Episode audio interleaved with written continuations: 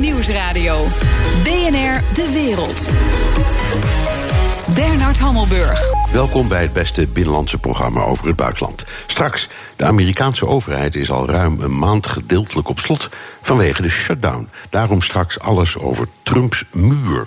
Hoe groot wordt hij? Hoe ziet hij eruit? En gaat hij werken? Maar nu eerst. All allies fully agree that it is extremely important that Russia, in a transparent way, comply with the INF Treaty. Because the INF Treaty is a cornerstone of European security. De NAVO, Donald Trump voorop, is woest op Rusland vanwege een nieuw raketsysteem. Ze eisen dat Rusland de productie ervan stopt, anders trekt Trump eind deze maand de stekker uit een cruciaal ontwapeningsverdrag met Rusland. Dreigt er een nieuwe wapenwetloop? Ik praat erover met Frank van Kappen, generaal buitendienst en Eerste Kamerlid voor de VVD. Dag meneer van Kappen. Goedemiddag. De NAVO beschuldigt de Russen van het maken van een nieuw soort raket. Daarom dreigt Trump nu het INF-verdrag op te zeggen. Een ontwapeningsverdrag, heel belangrijk, uit de Koude Oorlog. Leg nog eens uit, wat was dat ook weer? Ja, dat is een, bedrag waarin, is een verdrag waarin afgesproken is tussen uh, de, toen nog de Sovjet-Unie en, uh, en de Verenigde Staten. dat de intermediate range nuclear missiles, hè, dus de middellange afstands uh, nucleaire raketten, die zouden ja, met een bereik tussen de 500 en de 5500 kilometer, die zou men gaan vernietigen en niet meer gebruiken. Dat was voor Europa heel belangrijk, want dat waren precies natuurlijk de raketten. De Amerikanen hadden er geen last van, maar wij dus wel. Want heel Europa lag dus binnen het bereik van die raketten. Er is toen afgesproken dat ze dus die raketsystemen zouden vernietigen. Dat is ook gebeurd. Er zijn zoiets van 2700 van die systemen zijn vernietigd. Het probleem is alleen dat uh, het ging dus om missiles die op het land gebaseerd zijn. Het uh, gaat dus niet om dit soort, uh, dit soort raketsystemen die aan boord van vliegtuigen of aan boord van schepen uh, zijn gestationeerd. En verder waren landen zoals China en India, andere nucleaire mogelijkheden, die hebben het verdrag niet mede ondertekend. Dus die hebben die wapens wel ontwikkeld. Ja, dat dachten we niet eens aan in die tijd, hè, nee, dat hij ooit nee. dit soort technologie. Nou, nu wil Trump dat verdrag opzeggen omdat Rusland een nieuwe raket maakt die het verdrag zou overtreden. Zijn voorganger Obama wilde dat eigenlijk ook al doen, maar die, die heeft zich nou ja, ingehouden, zullen we maar zeggen. Om wat voor raket gaat het? En weten we wel zeker dat die echt bestaat? Want alles wat ik heb gezien zijn plaatjes en verklaringen en analyses. Maar ik heb het ding, ik heb geen video gezien. U wel? Ja, daar, daar, zijn wel video's van, maar uh, ja, de herkomst van die video's die kan ik ook niet controleren. Maar in ieder geval, de NAVO is na uh, naar eigen onderzoek ook tot de conclusie gekomen dat Russen een zogenaamd uh, Nova, ja, ze noemen het een Novator, dat is de bijnaam, maar het is de 9M 7262. Die is ontwikkeld door Rusland. Dat is een gemodificeerde Iskander-raket met een, uh, met een vergroot bereik. En de NAVO die is het met de Amerikanen eens dat inderdaad de Russen dat, dat middel hebben ontwikkeld. En dat ze daarmee dus het INF-verdrag uh, overtreden. Ik denk dat de reden is dat ze dat gedaan hebben, is dat toen men tot de ontdekking kwam dat de Chinezen en de Indiërs en andere nucleaire mogendheden, dan zijn er nog wel meer dan die twee, uh, ja, het verdrag niet hadden getekend en deze missiles wel produceren, heeft men geprobeerd om het te internationaliseren. Men is naar de VN gegaan heeft gezegd, nou, laten nou andere landen die ook beschikken over dit soort nucleaire capable forces, hè, omdat dat die dus ook dat verdrag ondertekenen. Nou, de Chinezen en de Indiërs die hadden daar helemaal geen zin in. Dat is niet gebeurd. En ik denk dat daarna, maar dat is mijn eigen interpretatie hoor, de Russen hebben gedacht van nou, dan gaan wij uh, dan toch maar een. Uh, ja, zo'n missile ontwikkelen. Dat hebben ze een beetje onder, uh, onder een dekmantel gedaan. Dat is een verbeterde Iskander. De Amerikanen hebben daar een tijdje naar zitten kijken.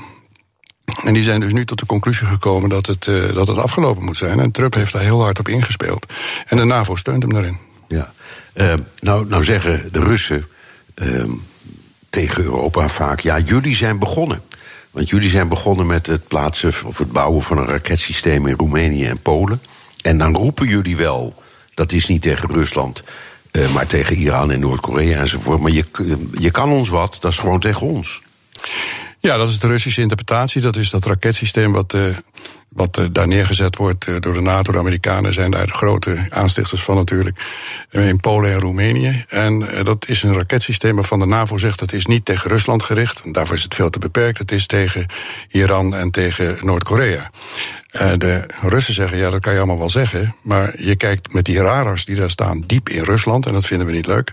En ten tweede is het zo dat je dat platform ook kan gebruiken... om niet een anti-luchtdoelraket te gebruiken... of een, of een anti-raketraket te gebruiken. Maar je kan daar ook een, een cruise missile vanaf afvuren. Dus wel degelijk is dat ook een platform waarmee je dus ons kan bereiken. En daarmee schenden jullie dus het verdrag. Ja, dus dus heel, heel kort door de bocht, maar je kunt zeggen dat die nieuwe of vernieuwde raket die de Russen hebben ontwikkeld, in hun ogen ook gewoon een antwoord kan zijn op wat wij hebben gedaan.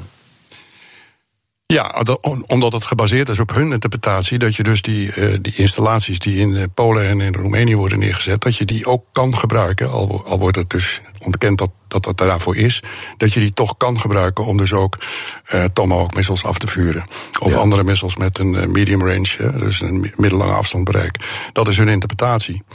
Ja, dat wordt heftig ontkend door NATO en door de Amerikanen. Ik denk overigens dat het wel degelijk mogelijk is. Hè. Ik geloof niet dat het de bedoeling is van de Amerikanen of de, of de NATO om dat te doen. Maar de mogelijkheid is er wel. Ja, nou, het, ik vraag het omdat u zegt ook, en ik denk dat dan ook, de Russen hebben wel een punt. En allebei zeggen ze, wat de ander denkt klopt niet. Uh, dus we, ja, we hebben wel iets ontwikkeld, maar dat is helemaal niet bedoeld tegen jullie. Uh, allebei zeggen ze dat. Ja, nou, de Russen zeggen dat niet hoor. Die, nou ja. die zeggen van, uh, kijk, ze hebben die missiles hebben ze neergezet op de Krim. En ze hebben ze ook onder andere in West-Rusland staan, maar ook in uh, Kaliningrad. Kaliningrad, ja. En dat zijn dus missiles, uh, en ja, dat staat denk ik toch wel vast hoor. Die dus binnen dat INF-verdrag verbod vallen. En ja, wat bestrijken die? Ja, Europa. Kunnen ze Amsterdam bereiken? Absoluut. Ja. Goed, dus even duidelijk. Nou begrijp ik uit uw woorden de grote zorg aanvankelijk van de Russen, misschien ook wel van de Amerikanen, is de ontwikkeling in Azië. China, u noemde China, u noemde uh, India. Um, allemaal landen die dat verdrag niet hebben getekend en die je er dus ook niet aan kunt houden. Begrijp ik nou goed dat misschien Poetin en um, Trump elkaar een beetje aan het opzoeken zijn in deze kwestie? Ja, het is een beetje een gelaagd verhaal. Ik denk dat uh, zowel uh, de Russen als de Amerikanen zich grote zorgen maken over China. Het onderliggende verhaal is China. China heeft ongeveer 2000 van dit soort systemen ontwikkeld. En dat is voor de Russen natuurlijk heel vervelend, want ze grenzen aan China.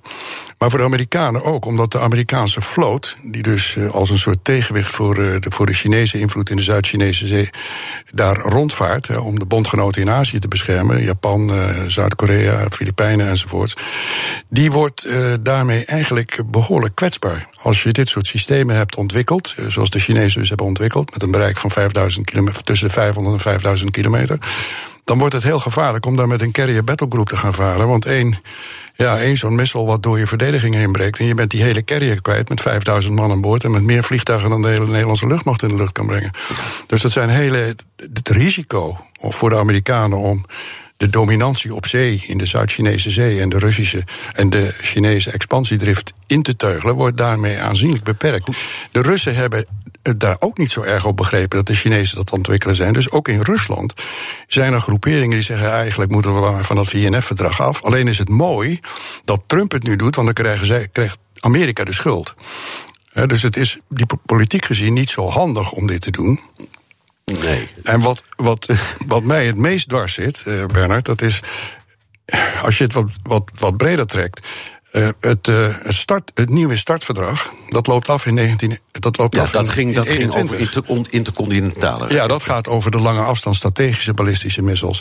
Dat loopt af in 21. Nou, uh, ja, misschien gaan ze dat ook wel opzeggen. Dat is, als je dat plaatst in het ontrafelen van het op regels gebaseerde systeem wat we in de wereld hebben ontworpen na de Tweede Wereldoorlog, om dat soort afschuwelijke uh, oorlogen te voorkomen.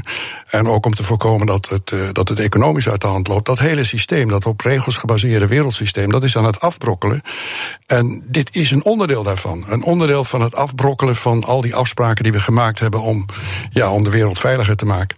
En ja. daar, ben ik, goed, daar maak ik me het grootste zorgen over. Dat begrijp ik, maar het leidmotief, zo gezegd, is toch de toen destijds, toen het allemaal werd ontworpen, niet verwachten capaciteit die uh, in Azië zou worden ontwikkeld.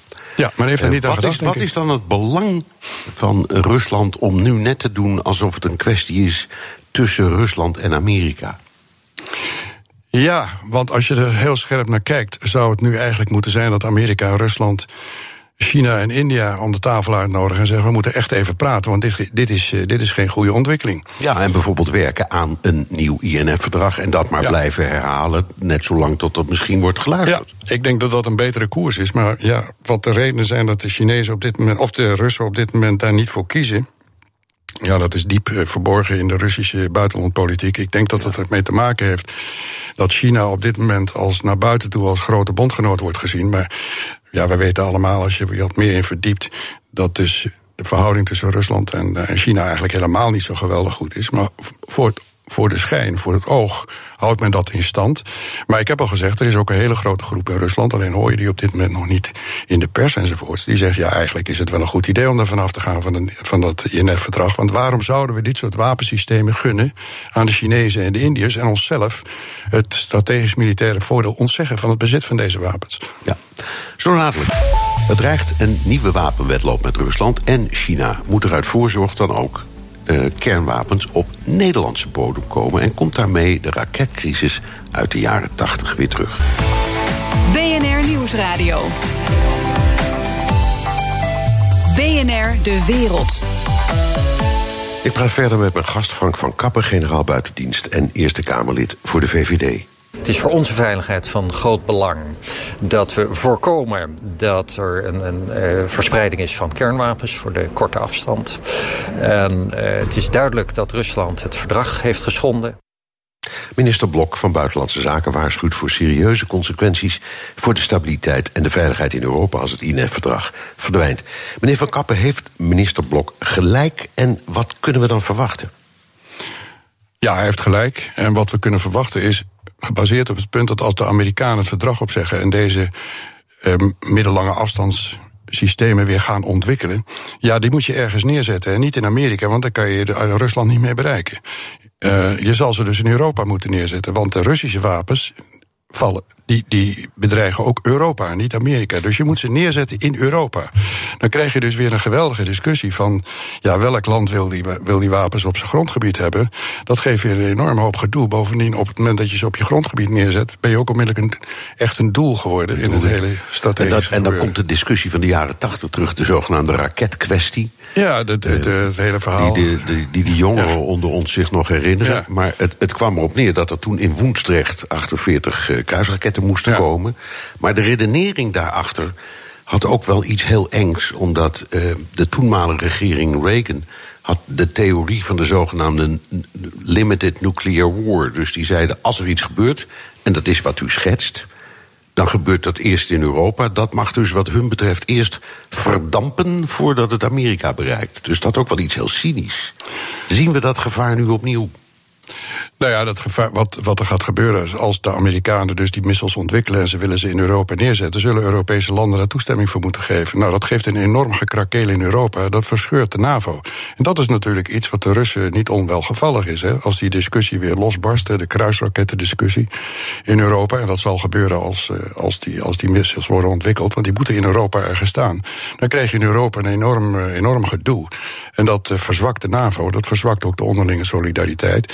En bovendien uh, ja, het gebruik van tactische nucleaire wapens, dat is op zichzelf al een heel vervelend uh, punt, omdat de Russen in hun uh, nieuwe doctrine hebben gezegd dat het gebruik van tactische nucleaire wapens, en dat is dit, ja, vaak deescalerend kan zijn. Omdat als ze gebruikt worden door de Russen, dat de NAVO toch niet in staat zal zijn om met z'n allen te besluiten dat er nucleair wordt teruggeslagen. Even, dus is het deescalerend. Maar even in gewone taal. Dus de Russen zeggen als we schieten met zo'n nucleair wapen, dan doet de NAVO niks. Ja, als je gaat lezen de Gerasimov-doctrine, dan zeggen ze even heel kort door de bocht van als een tactisch nucleair wapen eh, kan uh, zeer deescalerend werken. Want als wij in uiterste nood een tactisch nucleair wapen zouden gebruiken, bijvoorbeeld bij, uh, bij de Baltische Staten enzovoorts, dan, ja, dan wordt de NAVO geconfronteerd met de vraag: gaan we ook nucleair terugslaan. Nou, daar komen ze nooit uit met z'n 28. Nee, nou ja, en bovendien, Trump heeft uh, aan het begin van zijn termijn gezegd: Ik weet niet helemaal zeker of ik vind dat we dan moeten ingrijpen als dat zou gebeuren in de Baltische Staten. Nou ja, dat, dat komt er dan ook een keer bovenop. Hè, dat uh, Trump dus twijfel heeft gezaaid uh, voor het, uh, ja, het fundament van de NAVO. En dat is een aanval op één, is een aanval op alle. Ook al is het de aanval op een heel kleintje. Als die onderdeel is van de NAVO, dan gaan we met z'n allen er tegenaan. Dat heeft Trump dus ja, eigenlijk ter discussie gesteld. Heeft het later wel weer een beetje afgezwakt. En Mattis heeft het wat afgezwakt. Maar heeft het wel gezegd. Dus die hele discussie over die middellange afstands nucleaire wapens. dat is een discussie die zich voornamelijk afspeelt omdat Europa het doelwit is. Ja. Mogelijkerwijs ook China. Maar China heeft voldoende middelen ja, om zich daar tegen te verzetten. Inmiddels, zegt u. Ja, ja. Van die duizenden raketten zelf inmiddels China. Kijk, wat, wat je zou kunnen doen, want ik denk dat het verdrag echt wordt opgezegd. Ik hoop het niet, maar ik denk dat het gewoon gaat gebeuren. Dan is de oplossingsrichting dat je als Europese landen en blok zegt: um, wij zullen die nieuwe middellange afstands raketsystemen niet plaatsen in Europa. Als de Russen hun systemen terugtrekken uit West-Rusland. Dus uit, de, uit Kaliningrad en uit, uh, en uit de Krim. Als je dat zou doen, en je zou tevens zeggen van een, een verbod op, uh, het, uh, op de nucleaire lading van dat soort missiles, dan, dan kan je dat misschien nog enigszins inkaderen. Een andere mogelijkheid zou zijn dat de Russen en de, en de Amerikanen zelf zeggen dat, oké, dat ze dus dit soort systemen niet als eerste zullen plaatsen uh, in Europa, zodat Russische doelen bereikt kunnen worden. En dat de Russen zullen zorgen dat die systemen niet geplaatst worden, zodat ze NATO-doelen kunnen bereiken. Het is een variatie op hetzelfde thema. Uh, want ja, het verdrag wordt waarschijnlijk opgezet. Dan moet je wel iets met iets nieuws komen. Dit is ja. een mogelijke oplossingsrichting. Ja, het doet me toch weer denken aan de jaren tachtig. Want toen speelde uh, vergelijkbaar, toen hadden ze het zogenaamde dubbelbesluit. En ja. dat kwam erop neer. We, we, gaan het wel vast doen en voorbereiden. En dan maar hopen dat die grote mogelijkheden op tijd met een met een verdrag komen, dan hoeft het uiteindelijk niet. Dat is wat er toen is gebeurd. Nee, dat is, is ook is zo. Dit een, is... is dit een variant daarop? is een variant erop en ik denk dat het veel gevaarlijker is wat er nu gebeurt. Ja, even één dingetje wat me voortdurend opvalt in de discussie. Ook als we praten over cyber en over ontregeling door die vreselijke Russen van onze democratie en ga zo maar door. Ik vind het allemaal zo slachtofferachtig van ons. Alsof we met de pootjes omhoog op de rug liggen. Is het nou echt zo dat de Russen en de Chinezen en allemaal zoveel slimmer zijn en technologisch zoveel voorlopen op Amerika en de NAVO? Nou, even heel kort door de bocht. Ik denk dat de Russen op de middellange termijn inderdaad echt een bedreiging vormen, maar op de langere termijn niet. En dat heeft te maken met het feit dat militaire macht is uiteindelijk gebaseerd op economische macht. Die militaire macht van Rusland dat steunt op leme voeten. De, de economie in Rusland is zeer zwak en functioneert nauwelijks. Het is anders met de Chinezen. De Chinezen hebben een gigantische uh, economische macht en zijn op dit moment bezig om die te vertalen in militaire macht. China is op de langere termijn de echte tegenspeler op het wereldtoneel en niet Rusland. Nee. En uh, nu hoor ik steeds, ja, ze, ze hebben nu, of we hebben nu ook een vliegdekschip. En ze hebben redelijke gevechtvliegtuigen en ze hebben raketten. Zijn die net zo goed als, om het even simpel te houden, de onze? Dat weten we niet precies. Uh, als je kijkt wat er in ieder geval in open bronnen beschikbaar is, en ik heb ook geen toegang tot geclassificeerd materiaal, dan lijkt het erop dat ze een enorme technologische sprong hebben gemaakt. Hè. In het verleden was het altijd zo dat Chinese spul, dat leek allemaal wel aardig, maar het was toch, kon niet in de schaduw staan van, uh, van wat er het in het westen bleef, Het bleef made in China. Bleef made in China. Ik denk ja. dat die tijd een beetje voorbij is. De Chinezen zijn nu technologisch zo ver gevorderd, ja, ze zetten ook een, een, een, een, een voertuigje op de achterkant van de maan neer. Hè. Dat, is, dat kan je ook niet doen als je, als je technologisch niet behoorlijk ontwikkeld Dus de technologische ontwikkelingen in, in China zijn enorm snel gegaan. Ze hebben vreselijk veel geld gestopt in hun defensie. En ze hebben in heel hoog tempo hebben ze hun krijgsmacht volledig gemoderniseerd. En ze beschikken dus over steltvliegtuigen, uh, over nieuwe jachtvliegtuigen die behoorlijk geavanceerd zijn. Ze zijn bezig om die carrier-operaties onder de knie te krijgen. Dat hebben ze nog niet onder de knie. Want dat is een hele lastige uh, toestand als je met carriers wil opereren. Want het gaat niet alleen om de carrier, maar het gaat ook om alles wat er omheen zit. Ja, de begeleidende, de begeleidende schepen, schepen en, nucleaire ja, onderzeeboten, het scherm wat je er omheen moet hebben enzovoort. Maar dat krijgen ze wel onder de knie. Dus ze zijn, op dit moment zijn ze wel degelijk een enorme regionale macht aan het worden in Azië. En de Japanners en de Koreanen en Filip Filipino's maken zich daar geweldige zorgen over. Zeker gezien de houding van Trump. Maar het zal niet lang duren we moeten daar nog maar even kijken hoe dat gaat, hoe dat gaat uitpakken. Of het wordt, China wordt echt een wereldmacht. China is een regionale macht die de potentie heeft om een wereldmacht te worden. Rusland, in mijn, naar mijn inschatting, is een regionale macht die de pretenties heeft aan een wereldmacht. Ja, Precies, dat is een groot verschil. Oké, okay, even, de, de, NAVO zelf. We hebben het voortdurend, u had het er ook al over. Stel dat er raketten moeten komen in Europa, dat geeft dan geweldig gekrakeel. Er is voortdurend discussie binnen de NAVO. Trump heeft zo zijn twijfels laten horen uh, op een aantal punten. Hoe zit het als puntje nou bij paaltje komt en dit verhaal speelt verder uit? Uh, hoe zit het dan met de wilskracht of de wil van de, behalve Amerika, van de, van de NAVO-leden om gewoon iets te doen? Nou, je ziet het, ja, dat is altijd lastig in democratie. Maar je ziet dus dat langzaam maar zeker het, het tij begint te keren. Normaal gesproken hebben politici in vredestijd, als er geen existentiële dreiging is, de neiging om te kiezen voor die kant van de politiek die gaat over het welbevinden van de bevolking, hè, zorg, onderwijs. En niet zozeer het voortbestaan van de staat. Lusten voor de lasten. Ja, ja, maar je ziet dus nu dat er een kentering aan het komen is, omdat ook de, ja, ook de gewone burgers, de gewone kiezer, zich zorgen begint te maken met alles wat er in de wereld gebeurt. Van ja, zijn we nog wel zo veilig? Dus je ziet dus nu in heel Europa een kentering. Er wordt meer gekeken naar defensie, er wordt meer gekeken naar veiligheid, moet ik eigenlijk zeggen. Er wordt meer geld besteed aan veiligheid. Het gaat mondjesmaat. En misschien gaat het niet snel genoeg en haalt de tijd ons in. Maar je ziet wel een kentering in Europa. Er is nu ook een beweging waarin Europese NATO-landen zeggen: ja, er moeten scenario's, er zijn scenario's waarin wij als Europa gewoon alleen moeten kunnen optreden. zonder dat we meteen de Amerikanen erbij halen als er een theekopje valt in onze achtertuin. Dus je ziet ook die beweging dat de Europese NATO-landen zeggen: er, moeten, er zijn ook scenario's waarin het politiek verzinnig en militair verstandig is om als Europa op te treden. Als het aan de rafelranden van Europa is. Want op het moment dat je de Amerikanen, dus de NATO, erbij betrekt. dan krijg je een hele aparte politieke dimensie die gaat spelen. En je ziet die beweging dus ook op dit moment in Europa ontstaan. Alleen de angst is dat we dan gaan dubbelen. Dat we een dubbele structuur gaan krijgen. Dat willen we niet, want we hebben maar één, één krijgsmacht en geen twee. één voor Europa en één voor de NAVO. Dank. Frank van Kappen, generaal buitendienst en Eerste Kamerlid voor de VVD. BNR Nieuwsradio. BNR De Wereld. Bernard Hammelburg.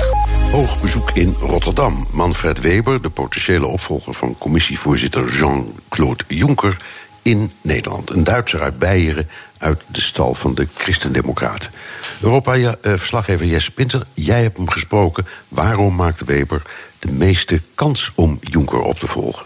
Nou, omdat uh, hij christendemocraat is, zoals je al zei. En dat is de grootste fractie. En ze gaan zetels verliezen. Maar ze blijven waarschijnlijk wel de grootste. De laatste peilingen staan ze op 182 zetels. En daarmee hebben ze toch uh, ja, 50 zetels meer dan de nummer 2. Maar ja, daarmee heb je natuurlijk nog geen uh, absolute meerderheid in het parlement. Dus ja, die steun zal die straks na de verkiezingen ook nodig hebben. Los van dat ook regeringsleiders nog mee in moeten stemmen. En ja, die sociaaldemocraten en die liberalen, de meest voor de hand liggende partners in het uh, parlement, die zullen er toch alles aan gaan doen om het uh, te dwarsbomen. Omdat ja, die zijn er eigenlijk wel een beetje klaar mee dat die christendemocraten eigenlijk alle topfuncties in Brussel op dit moment bezetten. En er is nog een andere hobbel op de weg, die zit eigenlijk meer in zijn eigen politieke familie. Dat bijvoorbeeld Angela Merkel hem wel steunt, de Duitse bondskanselier, maar eigenlijk niet zo'n fan is van dat hele spitsenkandidatensysteem, waar hij toch heel erg op leunt. En dat het ja, een publiek geheim is dat uh, Michel Barnier, dus de Brexit-onderhandelaar, eigenlijk ook wel heel graag voorzitter van de Europese Commissie wil worden. En die komt ook uit uh, die partij. Dus ja, die zoekt toch altijd naar of er ergens straks nog ruimte gaat zijn waar die in kan gaan springen. Wat kwam Weber doen in Rotterdam? Ja, hij maakt een uh, reis door Europa, zijn luistertour. Anderhalve week geleden begonnen in Cyprus. En dus uh, maakte hij vandaag, en ik mocht dus even mee, een uh, boottochtje met de Hydra, zo heette het duikvoertuig van de marine. Dus duikers maken daar gebruik van. Dus ja, dat hebben we gedaan. En ja, Weber was ook in Rotterdam omdat hij graag toch wat meer wilde weten over gevolgen voor de brexit voor Nederland dan. En dat kwam ook wel weer mooi uit, omdat juist juist die brexit gebruikt hij echt als een waarschuwing... voor de Europese, richting de Europese verkiezingen in mei. Want als je daar gaat stemmen op populisten... dan zal je een soort chaos à la de brexit uh, krijgen... volgens deze Beierse Europeaan. Please look to London. We have there a political chaos and we have economic uncertainty. And if you follow populists, you will get a London situation, a London experience. It's better to reform Europe than to leave or even destroy the European Union. Ja, het is dus beter om te hervormen. Nou, verwacht dan niet hele grote revolutionaire plannen van deze ja, toch centrumpoliticus. Uh, Weet je, dan zegt hij, ja, ik wil heel graag concrete maatregelen nemen waar burgers ook iets van, van merken. Wat volgens mij ook zo'n beetje de ambitie van de huidige Europese Commissie is. Maar goed. En ja, als hij dan voorbeelden gaat noemen, ja, dan zegt hij van ja, Turkije moet nooit een EU-land worden. Ja, die onderhandelingen liggen eigenlijk al stil. En hij komt keer op keer terug met ja, samenwerking in Europa in de strijd tegen kanker. Dus ja, echt revolutionair zijn eh, de stappen ook weer niet. Nee, dat klinkt allemaal echt als uh, cliché en open doelen. Mm -hmm. Nou is Weber van dezelfde partij als Juncker, dat zei je al. Hij mm -hmm. zit al 15 jaar in Brussel. Wordt het niet meer van hetzelfde? Uh, met andere woorden, wat gaat hij anders doen? Ja, dat, uh, hij, niet, niet zo heel veel, vrees ik. Hij hamert heel erg op ja, samenwerking binnen Europa, want dan kunnen we meer bereiken. Europese antwoorden. En ja, je zegt het al, van, hij loopt daar al een tijd rond. Weet je, dus dan, nee, als ik dan een beetje met mensen binnen die de partij praat, dan is het ja, het is toch een nieuwe generatie die we hier neerzetten. Deze man is uh, 46, dus dat is inderdaad een stuk jonger dan Jonker natuurlijk is. Maar om nou te zeggen dat je een frisse wind hebt met iemand die al sinds 2004 rondloopt in Brussel. En een ander probleem daarmee is dat hij uh, altijd parlementariër is geweest. Dus hij heeft geen bestuurlijke ervaring. Is nooit minister, nooit regeringsleider uh, uh, geweest. Maar ja, ik sprak ook eventjes met de CDA-lijsttrekker Esther de Lange. Die was ook mee. En die ziet dat juist weer als een heel groot voordeel. Dat is een enorm groot voordeel. Uh, omdat hij een gekozen politicus is. En ik heb liever iemand die keer op keer gekozen is door heel veel mensen thuis. dan dat het een of ander uh, uh, verrassingskandidaat is. of een wit konijn dat uit een zwarte hoed getoverd wordt. Strakjes voor die Europese Commissie. De ironie is natuurlijk wel een beetje dat wij in Nederland nooit op Manfred Weber kunnen gaan stemmen. Maar dan moeten wij op Esther de Lange gaan stemmen als we hem uh, willen. Want alleen in Duitsland uh, zou je dat kunnen gaan doen. En ja, die hele luistertour ik heb toch af en toe ook een beetje de indruk dat het vooral een kans is om met partijgenoten in verschillende landen te spreken. Misschien wat journalisten, zoals uh, nee, in, dit geval ikzelf. Maar echt in gesprek met alle Nederlandse of andere Europese burgers. Ik heb het vandaag nog niet heel erg gezien. Dankjewel. Europa-verslaggever Jesse Pinster. The Donald Show. Tijd voor een update over de United States of Trump. Met Jan Postma, onze eigen man in Washington. Jan, Trump is boos op zijn advocaat Rudy Giuliani. Hoe zit dat? Nou ja, Trump die, die vreet zich eigenlijk uh, elke keer op als uh, Giuliani weer uh, in beeld komt en weer een, iets, iets zegt wat niet overeenkomt met, komt met wat Trump zelf eerder gezegd heeft en wat de rest van Trumps advocatenteam naar buiten brengt. Er waren afgelopen week ook weer een paar gekke voorbeelden van Giuliani die eigenlijk gewoon maar een beetje dingen roept, een beetje improviseert. En dat moet hij dan later ook weer terugnemen. Uh, bijvoorbeeld over de onderhandelingen tussen uh, Russische zakenlieden en de Trump-familie. Over, over een Trump-tower in Moskou. Trump zei eerder, die waren er amper, die onderhandelingen. En die hielden al heel snel op. Michael Cohen zei toen, de, de, de, voormalige advocaat van Trump... ja, die zijn echt wel lang doorgegaan. en als Giuliani dan wordt gevraagd... Well, it's our understanding that, it, that they went on throughout 2016... weren't a lot of them, but there were conversations. Can't be sure the exact dates, but the president can remember having conversations with him about it. Throughout 2016. The president also remembered. Yeah, probably up to, could be up to as far as October, November. Ja, dus uh, toch behoorlijk ver. En dat gaat uh, precies in tegen wat Trump eerder zei. En, en je hoort Giuliani dan een beetje zuchten en dan geeft hij toch antwoord. En dat is dan het moment dat Trump denkt van nee, hou nou eventjes je, je mond. Uh, Giuliani zei ook dat Trump en Cohen eerder met elkaar overlegd hadden... voordat Cohen zijn valse verklaring voor het congres gaf. Nou, dat is ook niet fijn voor Trump natuurlijk. Die wil niet dat de indruk ontstaat dat hij Cohen hiertoe heeft aangezet. En wel een hele mooie die het ook een beetje samenvat... wat Giuliani steeds zegt. Uh, Giuliani die, die zei ook in een interview... ik ben bang dat er op mijn grafsteen zou komen te staan... Rudy Giuliani, hij loog voor Trump. Ja, dat zou het wel eens kunnen worden, zegt Giuliani... maar who cares, ik ben dan toch dood. Trump is niet tevreden. Gaat het gevolgen hebben voor Giuliani? Met andere woorden, komt in elk geval in overdrachtelijke zin die grafsteen dichterbij. ja, nou, dat lijkt dan weer van niet. En dat is wel weer interessant te zien hoe die relatie tussen die twee is. Want uh, Trump ziet ook alweer de waarde van Giuliani in. Hij is echt een attack dog, een, een, aanvaller. Iemand die voor Trump op tv gaat, hem verdedigt en anderen aanvalt. Uh, nou, er zijn niet zoveel die daar echt goed in zijn. Giuliani ja, op een bepaalde manier wel. En Trump die ziet dit als een politiek gevecht, dit hele Rusland-onderzoek. Er zit ook al wat in. Trump die gaat ervan uit dat hij ja, niet vervolgd kan worden als hij president is. dus dan is het enige gevaar impeachment. En dat is een politiek gevecht. En dan ja, zijn feiten wat minder belangrijk en gaat het om de publieke opinie. En daar komt Giuliani uh, in beeld. En er is ook wel wat persoonlijks tussen die twee. Want dit zijn echt twee New Yorkse mannen van dezelfde leeftijd. Hebben beide veel in de tabloids gestaan. Ook beide wel flamboyant. Grote mond. Uh, ja, Trump heeft eigenlijk waarschijnlijk meer met Giuliani dan met alle andere alle, alle leden van zijn kabinet. Ja. Michael Cohen, zijn uh, voormalig advocaat, heeft zijn getuigenis voor het congres uitgesteld. Hij geeft Giuliani ook daar de schuld van. Ja, ja uh, hij geeft als reden de aanhoudende bedreigingen van Trump en zijn huidige advocaat. Rudy Giuliani, dat is de, de letterlijke quote. Ja, um, zowel Trump als Giuliani hinten al een tijdje dat uh, schoonvader uh, banden met de georganiseerde misdaad zou hebben. En dat daar dan maar eens onderzoek naar, naar moet komen, in plaats van dat Rusland-onderzoek. En uh, ja, daarmee brengt Cohen, Trump en Giuliani ook mogelijk een beetje in de problemen. Want ja, hebben zij dan hiermee echt een getuige beïnvloed? Hè? Daar, daar lijkt het dan wel een beetje op. Dat dreigen leidt er op dit moment toe dat Cohen niet wil getuigen, zegt hij. Ja, en dat is dan wel weer een voorbeeld dat Trump en Giuliani weer samen optrekken. Ondanks dat er af en toe een beetje uh, boosheid is en frustratie van de kant van Trump. Uh, ja, ze kennen allebei dezelfde trucjes en zitten op dit punt wel echt op één lijn. Ja. Het bedreigen van een getuige. Het is wat, hè? Goed. Ja, Dankjewel. Correspondent ja. Jan Postma vanuit Washington. En zo dadelijk alles over de muur van Trump. Een fantoom of de oplossing voor de problemen aan de grens met Mexico. Nieuwsradio. BNR De Wereld.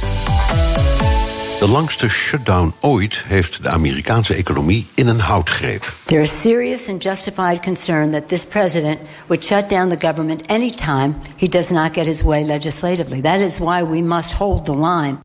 De Democraten onder leiding van Nancy Pelosi houden hun voet stijf.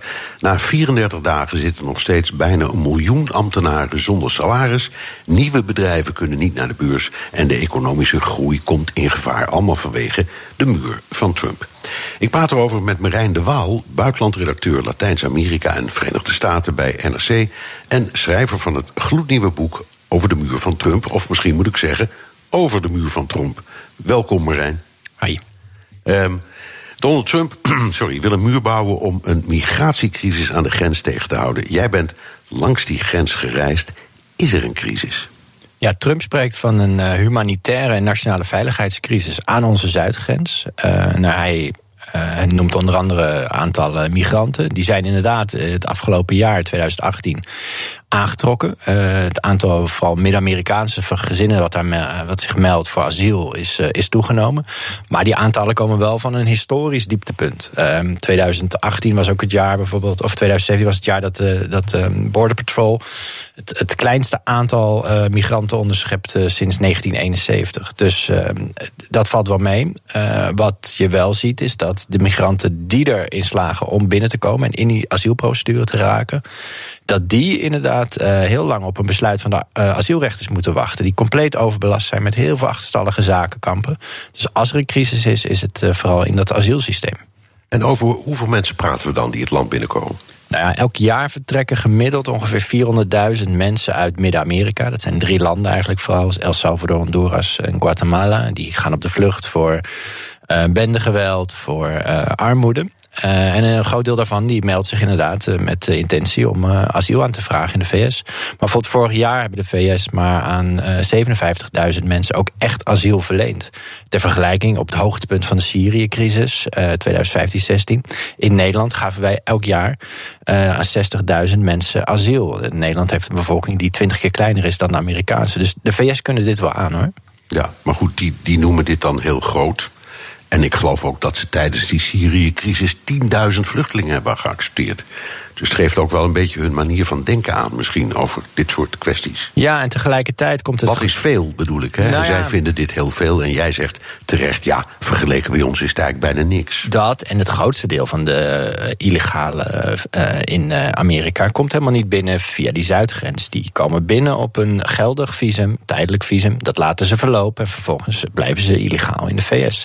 Ja. Dus als er al een probleem is, ja, is dat het Dan eigenlijk. is het gewoon wat dan heet eh, overstay, noemen ze dat in Amerika. Ja, dat je te lang blijft. Ja, dan, ben je, dan ben je trouwens niet illegal, maar undocumented. Wat in de wet net weer een verschil is. Ja, Maar goed, absoluut. Ja. Nou, nou zegt Trump. eh, er komen drommen, eh, zware criminelen, terroristen, eh, noem maar allemaal voor tuig die grens over. Is dat ook zo?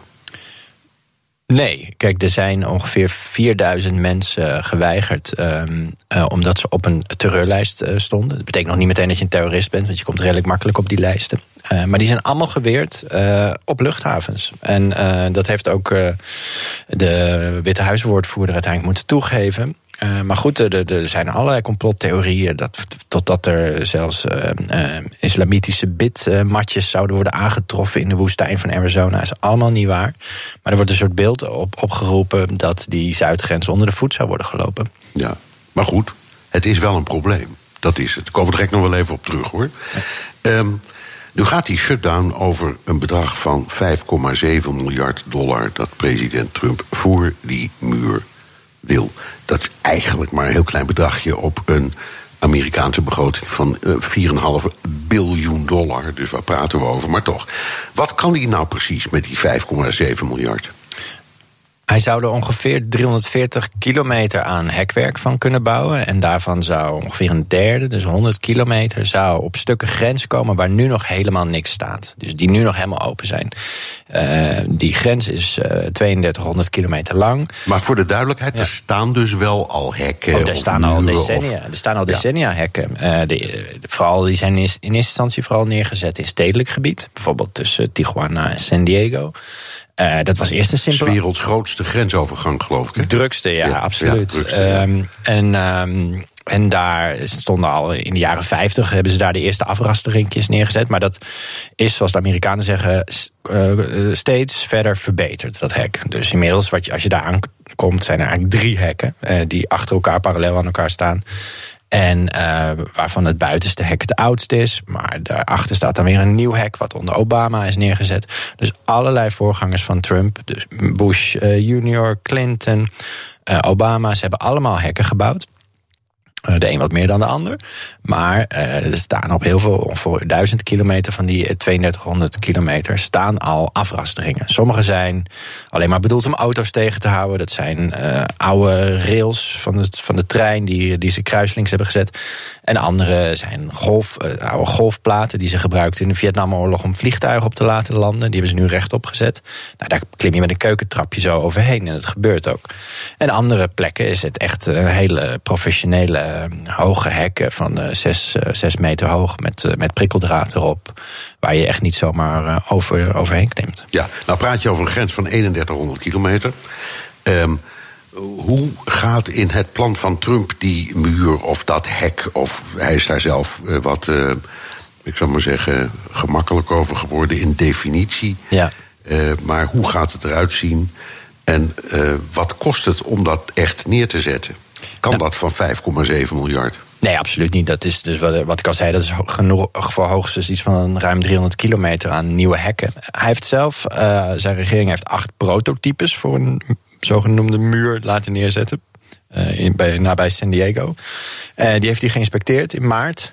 En toen heeft hij gezegd van nou, mijn favoriete model, dat is een model die uit, eh, aan de onderkant bestaat uit eh, stalen barrières waar je nog doorheen kan kijken. En de bovenkant is een soort massieve betonplaat. Eh, hij zegt dat is ook belangrijk, want de mensen die, met wie ik heb gesproken, de, grenswachters en zo, die zeggen ook ze willen kunnen zien wat er aan de andere kant gebeurt. Dat is logisch, want eh, de kartels die zowel in de drugs als in de mensensmokkel zitten, die opereren natuurlijk aan de andere kant en die wil je kunnen zien. Ja. En die kartels zetten ook allemaal jongetjes in die bijvoorbeeld die Border Patrol proberen af te leiden. Dus op één punt rollen ze nu bijvoorbeeld een brandende autoband over het, uh, over het hek. En twee kilometer verderop uh, gooien ze een baal uh, wiet over de muur. Dus ja. op die manier is het best logisch dat het geen muur zou zijn, maar een hek waar je doorheen kan kijken. En op ja. dat punt heeft Trump eigenlijk al toegegeven. To totaal logisch ook. En misschien ook beter dan gewoon een stuk een hele betonnen muur.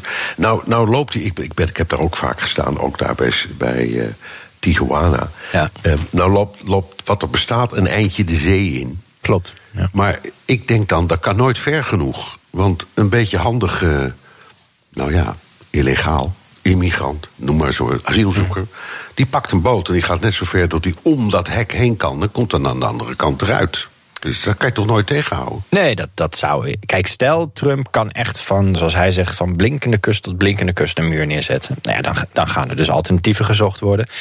Uh, de kartels zetten nu al duikboten in en andere boten om bijvoorbeeld drugs te verschepen. Uh, je zou kunnen voorstellen dat inderdaad ook migranten die, die uh, een boten gaan gebruiken. Of wat er ook kan gebeuren, is dat er, wat nu ook al gebeurt voor drugs, nog meer tunnels worden gegraven. en daar, dat daar migranten over, overheen, of doorheen gestuurd worden. Dus ja. Er is een vorige minister geweest die zei van ja, de Amerikanen kunnen een muur van 20 meter hoog bouwen. De Mexicanen zullen een ladder van 21 meter lang bouwen. Dus dat. Ze komen er altijd overheen. Ja. ja. En diep. Want je had het al over tunnels. Ja, nee, het zou heel diep moeten. Kijk, vooral die, die grond bij Tijuana die is uitermate geschikt om, uh, om, uh, om tunnels te graven. En dat zijn hele professionele tunnels. Daar steken die okay. kartels heel veel geld in. Laten we nou zeggen, Trump krijgt gewoon helemaal zijn zin. En er komt wat hij wil.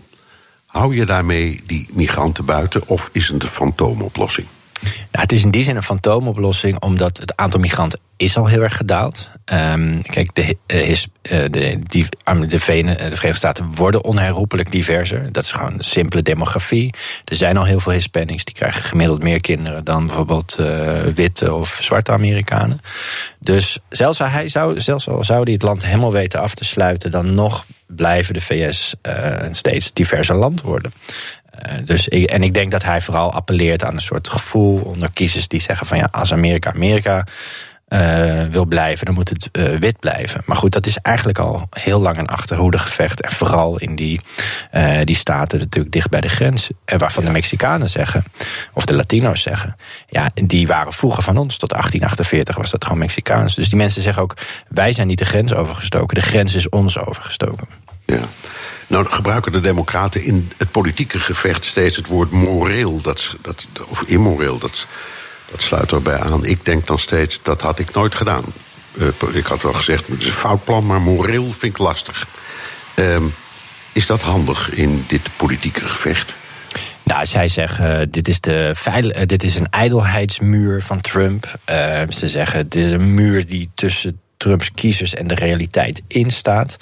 Uh, zij gunnen Trump gewoon uh, niet dat hij straks op de foto kan met een nieuw stuk muur. Tegelijkertijd denk ik ook dat Trump graag een politiek gevecht hierover voert. Misschien nog wel, hij voert nog misschien wel liever een strijd hierover dan dat hij de muur daadwerkelijk bouwt omdat het een ideale afleidingsmanoeuvre voor hem is. Ja, en het is natuurlijk een prachtige opmaat naar de verkiezingen dat, van 2020. En, elk, en elke illegaal die nu iemand doodrijdt... of elke migrantenkaravaan die weer oprukt vanuit uh, Midden-Amerika... kan Trump uh, de schuld geven aan de tegenstanders van zijn muur. Hij zegt, ja, ja. Kijk, dat zou allemaal niet gebeuren als ze mij gewoon ik, het geld gaven. Ik, ik, hoor in jouw verhaal twee dingen. In eerste plaats, er is wel degelijk een probleem. Uh, je gaat het misschien niet oplossen met uh, die muur. Maar, uh, en of het nou racisme is dat erachter zit tegen Latino's. Of er is werkelijk angst voor drugs of drugsinvoer of verkeerde mensen. Er zit overal wel wat in. Ja, absoluut. Het is ook angst voor globalisering. Kijk, natuurlijk veel fabrieken zijn gesloten en die zijn in Mexico gaan zitten. Komt ook de automatisering, niet alleen maar door het vrijhandelsverdrag. Maar het is een combinatie. En zo'n uh, zo'n muur als symbool appelleert aan heel veel, aan heel veel onvrede. En daarom was het een heel krachtig symbool tijdens de verkiezingscampagne voor Trump. Maar is het een hele lastige belofte om in de praktijk te brengen. Uh, en het is hem niet gelukt toen, die, toen de Republikeinen nog beide kamers van het congres hadden. Ja, nu hebben de Democraten het huis heroverd. Ja. En speelt hij pas echt hoog op. Tuurlijk. Uh, even tenslotte, want dat hoor je steeds. En dat is een onderwerp dat ons allemaal uh, in afval aanspreekt. De geweldige opiumcrisis in Amerika, opiumproducten.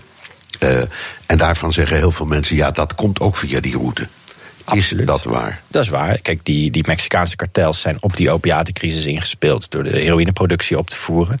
Uh, dat smokkelen ze uh, gewoon tussen de normale handel eigenlijk de grens over. Dus dat dat gaat gewoon doorgaans via de, de, de port of entries, dus de normale grensovergangen. Maar dat zit gewoon tussen de sinaasappeltjes. Zeker, zeker omdat dat is een nieuwe drug, fentanyl. Dat is honderd keer zo sterk als gewone opium. Daar heb je maar een heel klein beetje voor nodig om, uh, om, het, om het te voelen, zeg maar. Dus dat is voor die kartels een ideale drug. Een 1 kilo fentanyl is meer dan een miljoen dollar waard. Ja, dat stop je in hele kleine lanetjes, zijpelt dat eigenlijk de, het land binnen.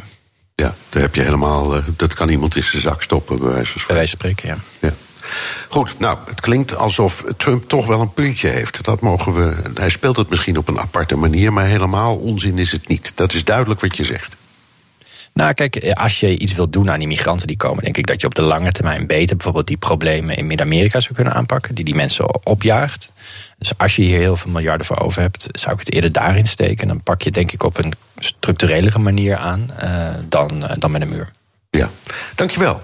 Marijn de Waal, buitenlandredacteur en van NRC en schrijver van het gloednieuwe boek over de muur van Trump. En tot zover BNR De Wereld. Terugluisteren kan via de site, de app, iTunes of Spotify. Elke zaterdag beantwoord ik op bnr.nl vijf vragen over een actueel thema. Hebt u een onderwerp? Stuur dan een tweet naar @bnr of mail naar onlineredactie@bnr.nl. Tot volgende week.